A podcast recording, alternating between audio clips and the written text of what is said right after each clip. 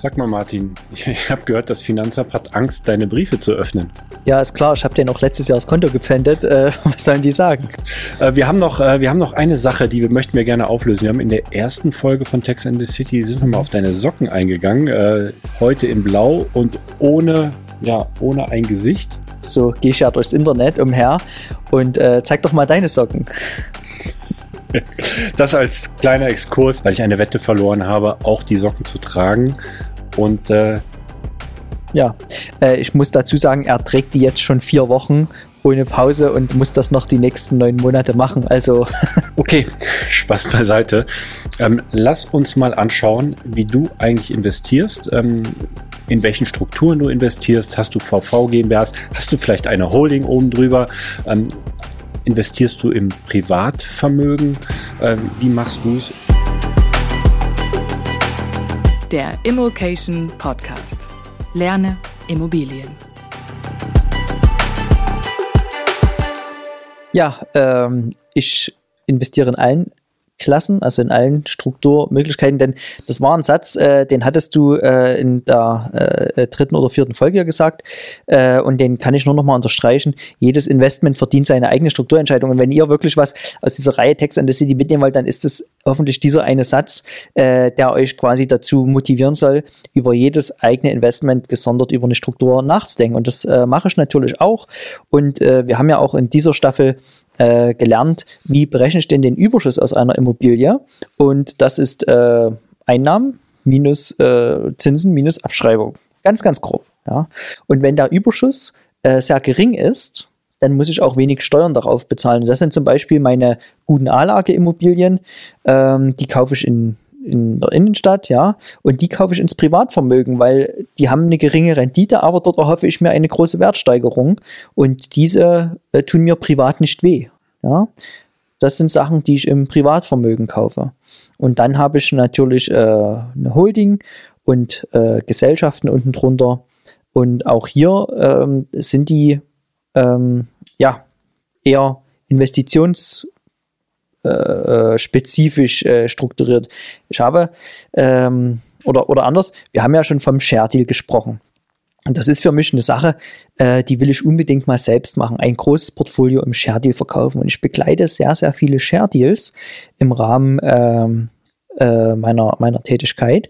Und dort ist mir immer eins klar geworden, im Share Deal kauft niemand Eigentumswohnung, weil das sind institutionelle Käufer, die wollen nicht in irgendeiner Hausversammlung, in irgendeiner Eigentümerversammlung dann sitzen und im Share Deal kauft niemand einen Gemischtwarenladen. Also achte ich strikt darauf in meinen Portfolien, dass ich entweder Wohnimmobilien kaufe oder Gewerbeimmobilien, aber nie eine Lagerhalle gemischt mit einem Wohnhaus, weil dann zerstörst du mir die Möglichkeit eines Share Deals. Ne? Weil der Käufer des Portfolios gerne zentriert kaufen möchte, also auf eine Region bezogen oder auf eine Gewerbeimmobilien oder Wohnimmobilien und nicht in Eigentumswohnungen. Genau. Und die institutionellen Käufer, die sind meistens spezialisiert auf was Bestimmtes. Das können Wohnimmobilien sein, das können auch Gewerbeimmobilien sein. Sie erzielen aber hauptsächlich ihre Rendite durch eine eigene Verwaltung. Das heißt jetzt wieder, den schmackhaftesten Share Deal bildet man, indem man entweder Wohnimmobilien, die regional zusammen sind in einem Portfolio, also zum Umkreis einer bestimmten Stadt, so dass das leicht verwaltet werden kann von denen, oder Gewerbeimmobilien, die regional in irgendeiner Weise zusammenhängen. Das erhöht die Chance extrem, einen steuerfreien Verkauf machen zu können. Es ist jetzt ein bisschen weit vorgegriffen, aber wie kommst du an einen Käufer oder wie nähert man sich dem überhaupt, einen Käufer zu finden für so ein Portfolio? Also ich habe die Erfahrung gemacht, dass in den großen Share Deals das sind häufig dieselben namhaften Makler drin, die ich jetzt hier nicht nennen möchte, aber das ist schon eine relative Häufigkeit, dass dann bestimmte Maklernamen auftauchen. Und ich denke, das liegt einfach daran, dass bestimmte Makler dieses Käuferklientel halt haben. Und wer jetzt Interesse hat, auch im Share Deal einzukaufen, der sollte einfach mal bei so einem größeren Makler, die auch in verschiedenen Städten vielleicht vertreten sind in Deutschland, einfach mal sein Kaufprofil abgeben, sein Ankaufsprofil. Denn ich denke, der normale Investor, der sucht Mehrfamilienhaus oder vielleicht zwei, aber dann ist auch zu viel. Und die institutionellen Käufer, die kaufen so ab 6 Millionen, würde ich mal sagen, erfahrungsgemäß. Wenn ich also jetzt zu so einem Maklerbüro gehe und sage, ich interessiere mich für Share Deals ab 3 Millionen bis 7 Millionen, könnte ich mir vorstellen, dass man da zwar relativ spitz in den Markt geht, aber eine gute Chance hat, in diesem engen Umfeld einen guten Deal zu machen. Aber im Moment ist es einfach auch eine VV GmbH, oder?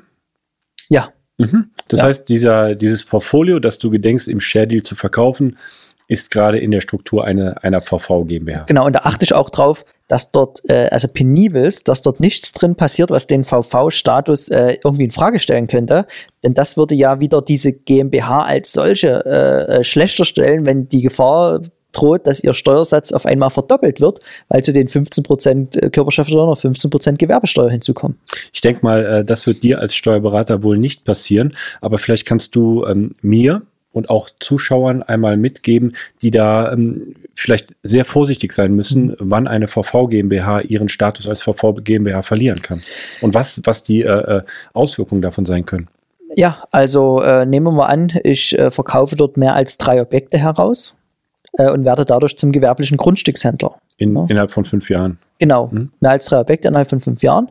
Dann würde ich auf diese 15% Körperschaftsteuer auch noch 15% Gewerbesteuer obendrauf schlagen müssen. Ja, und selbst wenn ich dort schon 1 oder 2 Objekte rausverkaufe, ist das für einen Käufer dann relativ unattraktiv, weil er dann nur noch einen Schuss frei hat in nächster Zeit. Ja, das schädigt das Portfolio, würde ich sagen. Aber erst ab dem Zeitpunkt, wo der 3. Verkauf beziehungsweise der 4. Verkauf passiert. Genau. Also nicht rückwirkend. Ja, mit dem 4. Verkauf werden alle 4 Objekte zu gewerblichen Handelsobjekten. Also in gewisser Weise doch rückwirkend, auch die alten Verkäufe werden dann auf einmal mit Gewerbesteuer besteuert. Also das ist ein ganz dickes Ausrufezeichen, rotes Ausrufezeichen, dass man da die Vorgaben einhalten muss, die einfach den Status gewährleisten einer VV GmbH. Genau. Ja. Jetzt ist das ja eher so Exit-getrieben, diese VV GmbH als Share-Deal. Du versuchst ja auch schon, das so zu strukturieren, dass du eigentlich nahezu, zumindest zeitweise, keine Einkommenssteuer zahlen musst. Ja, genau. Was ist die Idee dahinter? Ich habe während dieser Ausnahmesituation, die wir gerade haben in Deutschland, festgestellt, dass der Inlandstourismus extrem zugelegt hat. Ja, meine Mandanten, die Ferienwohnungen in meiner Region, bin so um Dresden, Sächsische Schweiz, dort eine schöne Ferienregion, kann ich nur Werbung machen für, dass meine Mandanten, die Ferienwohnungen haben, ausgebucht sind bis zum letzten Tag, ja, sobald Reisen innerhalb von Deutschlands möglich ist. Und ich bin dort auf eine Region dort gestoßen, da gibt es echt noch gute Denkmalimmobilien. Die habe ich quasi erworben mit 2 befreundeten Architekten zusammen und die kümmern sich ums Fachliche. Ich habe die Anschubfinanzierung gegeben und das wird ein sehr, sehr großes Denkmalprojekt und dadurch kann ich dort hoffentlich so ab dem Jahr 2023, 2024, wenn das dann fertiggestellt ist, ein sehr, sehr großes Volumen an Denkmalabschreibungen in Anspruch nehmen. Und die Denkmalabschreibung, das sind also die ersten 8 Jahre lang sind das 9% der Investition, die nächsten 4 Jahre 7%. Und um eine grobe Zahl zu haben, wenn ich jetzt 2 Millionen Denkmalvolumen habe und kann dort 9% Abschreibung von ziehen, ist das 180.000 Euro Abschreibung pro Jahr. Ja. Jetzt kriege ich ja dann auch Mieteinnahmen davon. Muss man gucken, wie viel das ist. Es wird auf alle Fälle nicht so viel sein, dass dieses Volumen komplett aufgebraucht ist. Das heißt, da bleibt auch noch viel übrig, was mein Geschäftsführergehalt aus meiner Aktiengesellschaft dann noch drückt. Ja, und über dein Geschäftsführergehalt entscheidest ja am Ende du selbst. Also du hast ja auch Gestaltungsmöglichkeiten, wie viel du dir auszahlst und möglicherweise macht es vielleicht sogar Sinn, mal ja gar kein Gehalt zu beziehen? Ja, das wäre sehr gut. Also nehmen wir mal an, ich hätte durch die Denkmalabschreibung ein negatives, zuversteuerndes Einkommen, wenn ich auf mein Geschäftsführergehalt verzichte. Das wäre im Übrigen auch das, ja, also negatives Einkommen ist ja eigentlich sinnlos, ja, weil da gebe ich ja Steuerpotenzial davon, aber das wäre ein geeignetes Jahr, um vielleicht eine Ausschüttung aus meiner Holding zu machen. Und dann kommt sogar die Ausschüttung steuerfrei bei mir an, weil es sind ja Einkünfte, die werden auf meine anderen Einkünfte mit draufgeschlagen, um dann die Steuer zu berechnen. Und wenn meine übrigen Einkünfte bei minus 50.000 sind, ja, und ich schütte mir 100.000 aus meiner Holding aus, dann gilt ja das sogenannte Teileinkünfteverfahren. Das heißt, nur 60% der Ausschüttung werden überhaupt als steuerpflichtiges Einkommen berücksichtigt. Das heißt, von den 100.000 Ausschüttungen kommen 60 in meiner Steuer an, 50.000 werden durch den Verlust aufgebraucht. Das heißt, mein steuerpflichtiges Einkommen beträgt 10.000 Euro. Und auf 10.000 Euro zahlt man in Deutschland immer noch keine Steuern. Wir hatten es in Folge 2, wo es um die Unternehmerin ging, die eine Holding gegründet hat, die ja, wenn sie Geld aus der Holding rauszieht, 25% Steuern zahlen muss.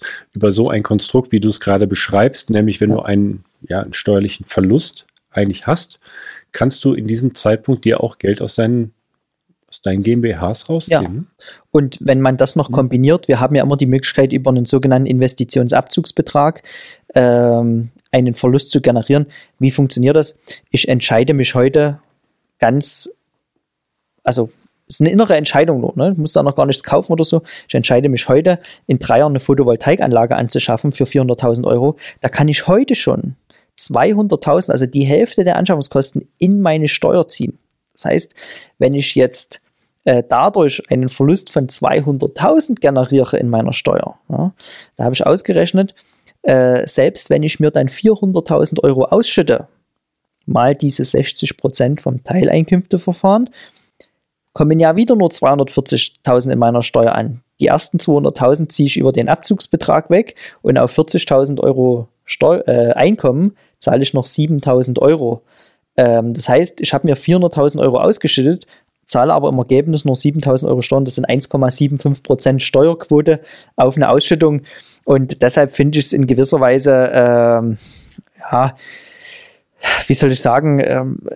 sehr, also lächerlich schon fast, wenn alle mal sagen, ja, aber ich muss mir dann immer Geld ausschütten und dann wieder mit 25% besteuern. Es gibt Modelle, wo ich auch das vermeiden kann. Dann kann ich natürlich nicht heute zum Steuerberater gehen und sagen, du, ich will morgen mal 400.000 und das möglichst steuerfrei. Aber wenn ich das 1-2 Jahre im Voraus plane und dann auf dieses Jahr hinarbeite und das dann mache, funktioniert das. Aber wir sind, glaube ich, vom Thema abgekommen. Ja, wir sind vom Thema, aber ich bin gerade fasziniert. Ich möchte da gerne eine Frage noch zu stellen. Ja. Gibt es da eine Grenze, ein Cap, oder kann man das auch mit ganz großen Zahlen spielen? Das gibt in gewisser Weise ein Cap, weil man pro Betrieb nur diese 400.000, sprich 200.000 Abzugsbetrag frei hat. Aber die Ehefrau kann ja einen eigenen Photovoltaikbetrieb noch gründen, dann ist man schon beim Verlust von 400.000 und wenn man dann noch als GbR gemeinsam das nochmal macht, dann ist das der dritte Betrieb, dann ist man bei 600.000. Also es ist schon ein Stück weit skalierbar, aber man muss dann auch diese Anlagen kaufen. Ne? Okay. Gut, kommen wir zurück auf deinen Inlandstourismus. Du meintest, du hast dich jetzt mit 2 Kompagnons darauf spezialisiert, Denkmalimmobilien zu kaufen und die Abschreibung geltend zu machen über die nächsten Jahre. Jetzt ist es eigentlich so, Gang und Gäbe, das ist eigentlich nicht, aber oft sind es halt Vertriebsimmobilien, solche Denkmalimmobilien, die eigentlich schon fertig entwickelt sind, die dann schön gerechnet werden. Du hast hier einen Steuervorteil und unterm Strich kommst du aufgrund dieses Steuervorteils auf eine schöne Cashflow-Rechnung möglicherweise oder plus, wie auch immer das berechnet wird. Wenn man genauer reinschaut, man erkennt das nicht zwingend auf den ersten Blick, weil es wirklich gut dargestellt ist, aber wenn man genauer reinschaut, sieht man eigentlich, diese Immobilien würden sich möglicherweise nicht rechnen, wenn diese Denkmalabschreibung nicht da wäre. Ja. Jetzt kaufst du ein Denkmalobjekt und agierst sozusagen als Bauträger, als Investor oder du machst die Sanierung mit oder was machst du da genau? Ja, also die Denkmalabschreibung bekommt ja derjenige, der am Zeitpunkt der Sanierung wirtschaftlicher Eigentümer ist. Wir haben jetzt zu dritt die Immobilie gekauft, sind wirtschaftliche Eigentümer, sanieren die denkmalgerecht, behalten die dann natürlich und dort kommen, werden Ferienapartments dort rein, deshalb Inlandstourismus, ja. diese Bauträgerthemen, die du angesprochen hast, natürlich weiß der Bauträger um den steuerlichen Vorteil und preist das ein Stück weit mit ein. Ich will jetzt nicht sagen, dass alle schlecht sind, aber häufig sind diese Immobilien betriebswirtschaftlich nicht sinnvoll im Einkauf, weil der Steuervorteil, den hat man schon mit bezahlt. Da ist der Vorteil im Grunde genommen weg. Und deshalb gibt es bei mir eine Regel. Eine Denkmalimmobilie ist nur dann eine gute Denkmalimmobilie, wenn sie sich auch ohne Denkmalabschreibung rechnen würde. Und wenn jemand das bejahen kann und kriegt die Denkmalabschreibung noch oben drauf, dann ist alles gut. Ja? Und das ist in deinem Fall der Fall? Genau, weil wir entwickeln und bauen ja selber, ja. Da ist dann keine Marge mit drin für einen Bauträger und so weiter. Und das wird dann auch unsere Immobilie, die an einen Betreiber vermietet wird, der dann diese Apartments und ein Café kommt noch mit rein bespielt. Ist das jetzt entschuldige die Frage, ist das jetzt ein Investitionsobjekt oder ist es ein Steuersparmodell-Objekt? Das ist definitiv ein Investitionsobjekt, also das ist schon auch so gerechnet, dass auch ohne die Denkmalabschreibung ein Cashflow entstehen würde, der natürlich durch die Steuersparnis dann noch höher ist. Aber ich bin also leidenschaftlicher Investor ja auch und Steuersparer und ich freue mich ganz sehr, dass es hier noch die Möglichkeiten gibt, beides zu vereinen. Ich meine, deswegen die Frage, also die Steueroptimierung oder die Steuergestaltung ist der Bonus obendrauf. Ja. Jedes Mal. Also wir machen nichts oder du machst nichts, um explizit Steuern zu sparen oder deine Steuern zu drücken, sondern in erster Linie steht das Investment und der Bonus ist eben die steuerliche Gestaltung.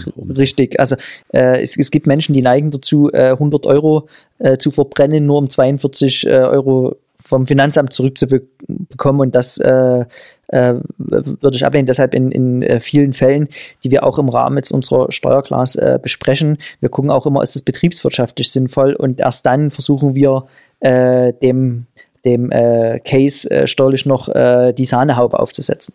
Ja, 9% sind das dann Abschreibungen, ne? Wenn ich das mit der Denkmalimmobilie 9% und dann nochmal 7%. Genau, also in Summe kommen wir auf 100, 9 mal 8 plus 4 mal 7. Punktrechnung vor Strichrechnung an der Stelle. Aber das heißt jetzt nicht, dass du die nächsten Jahre kein Geschäftsführergehalt mehr beziehen möchtest? Nein, vielleicht werde ich es mir sogar erhöhen, weil mit dieser Abschreibung habe ich ja noch ein bisschen Luft, bis ich wieder im Spitzensteuersatz bin und kann das dann wieder hochsetzen. Hast du gerade noch ein anderes Projekt aktuell am Laufen oder ist es jetzt so, dass das Projekt aktuell? Ja, ich habe ein Objekt gerade in der Akquise, das hat sehr viel Platz noch, also das ist ein sehr langgezogenes Grundstück. Das Objekt als solches ist noch mir zu teuer, aber mit einem ausgebauten Dachgeschoss und vielleicht einem verkauften Hinterland oder vielleicht sogar einem Neubau auf dem Hinterland könnte ich mir vorstellen, das doch zu kaufen. Das wird gerade geprüft. Am Freitag habe ich dort ein Begängnis mit meinen Architekten, die mir dort eine kleine Machbarkeitsstudie dann hinzaubern. Und ich sage immer, dass ich alles mal ausprobieren möchte. Und die Bundesregierung hat ja beschlossen, dass für Neubauten künftig 3% Abschreibung gelten sollen. Und was für ein Steuerberater wäre ich, wenn ich nicht 3% Abschreibung dann kriegen würde auf mein neu gebautes Haus. So, das sind so ein paar Ideen, die ich gerade noch habe. Also ich bleibe fleißig dran beim Investieren, aber meine Leidenschaft wird trotzdem immer der Steuerberatung gelten und ich muss aufpassen, dass ich hier meine Prio Steuerberatung und Steuergestaltung nicht aus den Augen verliere. Das ist auch der Grund, warum ich alle meine Immobilien in die Verwaltung gebe und warum ich eigentlich nur Immobilien kaufe, zu denen ich nicht länger als 30 Minuten fahren muss, damit ich das regional gebündelt habe und da nicht zu viel Zeit verliere. Okay. Also wir sehen eigentlich, bei dir gibt es nicht schwarz oder weiß, sondern du investierst in soweit allen Strukturen, die hier vorgestellt worden sind, prüfst jetzt sogar ein Neubauprojekt und die Abschreibung von 3%. Und da sei mir nochmal der Hinweis gestattet, weil du hast mir sozusagen die Vorlage gegeben, alles, was wir hier in den Folgen Tax and the City Teil 4 besprochen haben, alles, was auch im Webinar besprochen wird, das hat Hand und Fuß. Das ist jetzt nichts, was du dir einfach mal ausgedacht hast, sondern du hast es geprüft, du hast es entweder selbst auch schon umgesetzt und es ist einfach ja, das Martin-Richter-Siegel einfach mit drauf. Ja, genau. Also wir bewegen uns hier wirklich im Bereich des Möglichen, des gesetzlich Gestatteten. Und natürlich alle Gestaltungen, die ich hier anbiete, die sind völlig legal. Da braucht jetzt niemand denken, dass da irgendwas Illegales ist oder dass irgendwas empfohlen wird, was nicht funktioniert. In der Regel ist es sogar so, bevor ich hier über einen Fall rede, habe ich den in der Praxis 3-mal umgesetzt. Das ist immer so meine Einlassung auf das Thema, dass dann auch wirklich funktioniert. Ja, da bin ich gespannt, was aus diesem Projekt wird, weil vielleicht sprechen wir in unserem nächsten Video in einigen Monaten auch mal genau über dieses Projekt. Ja, ich hoffe. Martin, es hat mir wirklich sehr viel Spaß gemacht, es war mir eine Freude. Vielen Dank, dass du dir die Zeit genommen hast, dass du hier warst. Ja, ich bedanke mich auch, dass ich mal wieder hier sein durfte. Es ist mir mal eine Riesenfreude, hier von meinen Fällen zu sprechen. Und dir, Alex, herzlichen Dank, dass du dir dieses Steuerthema heute angetan hast. Ich habe es mir nicht angetan, ich hab gelernt. Okay, dann herzlichen Dank dafür und bis bald.